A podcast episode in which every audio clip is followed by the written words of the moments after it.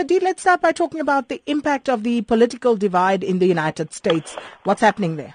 Yes, Sakina, I mean, we're seeing it coming through fairly stark now, aren't we? Uh, where there's a very strong divide within the Republican Party, and quite clearly, uh, President Donald Trump doesn't have the backing of, or the, the full backing of the Republican Party. And we're seeing, uh, you know, the, the latest uh, uh, uh, the latest battle between them, um, you know, is seen in, in, in Congress late last week when the vote on replacing and repealing Obamacare was going through Congress. And what we saw happening, um, you know, is that essentially a, a, a, conservative faction of the Republican Party basically scuppered uh, President Donald Trump's plans to uh, repeal and replace Obamacare. And, uh, you know, it actually was quite a slap in the face of the president um, that it's his own party that's, uh, you, you, know, voting against uh, what he what he wished to push through Congress. So, you know, I think the markets remain quite nervous at this point, uh, at this juncture, Sakina, because some of the positive things, um, you know, which are likely to take hold, things like tax cuts for businesses, things like increased corporate spending,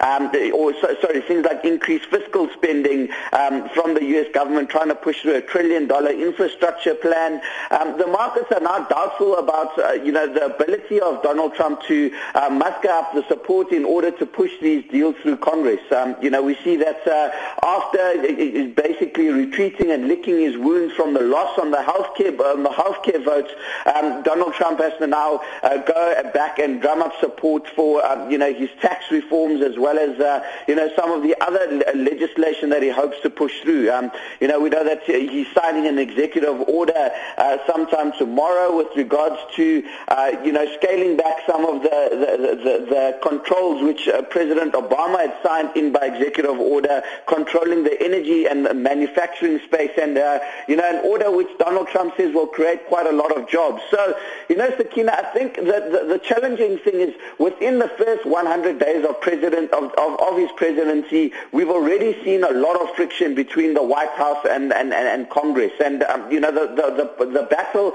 has gone very public. Um, you know, we saw uh, Donald Trump's chief of staff going on, uh, going live on air um, in the U.S. over the weekend saying that, uh, you know, this is not a bipartisan uh, uh, president and perhaps it's time uh, to start talking to some moderate Democrats. And we see that obviously Donald Trump was very controversial Twitter Twitter account saying exactly the same thing from his Twitter account yesterday. So, Sakina, I think uh, some of the cracks are certainly starting to show. Um, you know, the first 100 days of presidency is certainly supposed to be the honeymoon period, but it definitely hasn't been the case uh, for Donald Trump. And uh, I think uh, if he's going to want to enact some of the major reforms and law changes which he's talking about he's certainly going to have to take a different stance and try and drum up more support within Washington and, uh, you know, relook at his strategy because for the time being, uh, you know, we saw a very choppy week in global financial markets last week, particularly within the U.S. where we saw it, saw it selling off quite, uh, quite hard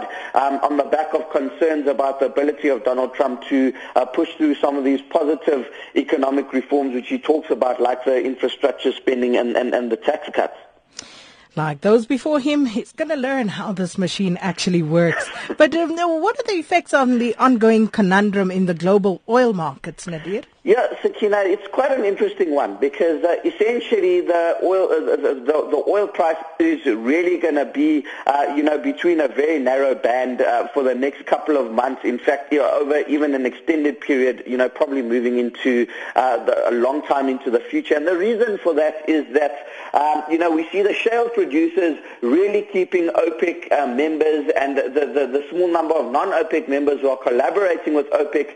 Um, you know, the, the U.S. shale producers are really keep them sharply in check because what we see happening is that as soon as the oil price accelerates, um, you know, uh, much beyond $55 a barrel. Uh, we see a lot of supply coming back on from uh, the U.S. shale producers, and um, you know, and, and, and the biggest problem, and in fact, OPEC members have, uh, were meeting in Kuwait City uh, just yesterday to discuss compliance with, uh, you know, the cuts in, in production that OPEC had, had pledged to make at their last meeting in, in, in Vienna. Um, you know, that was obviously earlier this year, and you know, I think OPEC really remains in a bind now where they have to remain very disciplined in sticking to these output cuts that they committed to. Because should they not do that, um, you know, we're going to see a global glut coming about once again, and we're going to see oil prices coming under significant pressure, and that obviously uh, places places the fiscal balances of a number of these countries under some significant pressure. So, uh, you know, most obviously and most notably Saudi Arabia.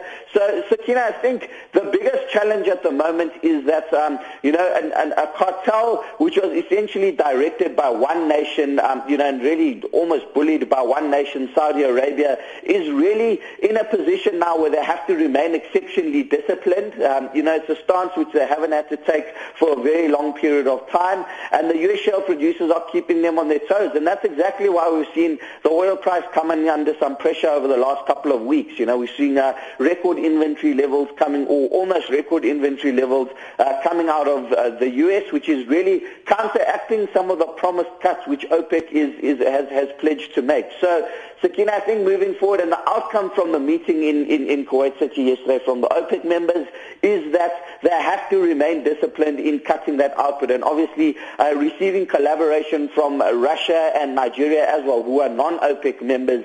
Um, you know, and it's really critical uh, that they maintain that 1 million barrels uh, per member, um, you know, cuts uh, per, uh, a day. And, you know, if, if they, they, they maintain that discipline, um, you know, you could see the oil price, price slightly recovering. But as I said, you know, it's, it's going to be very difficult to see that getting above sort of 60, 65 dollars a barrel. Um, you know, given the, the, the U.S. shale production and, uh, and, and, and their capacity to bring significant supply back on stream. And then just before I let you go, uh, Martin Creamer touched on this on Friday, um, Anglo-American and what's happening there. So uh, what are some of the challenges as you see it?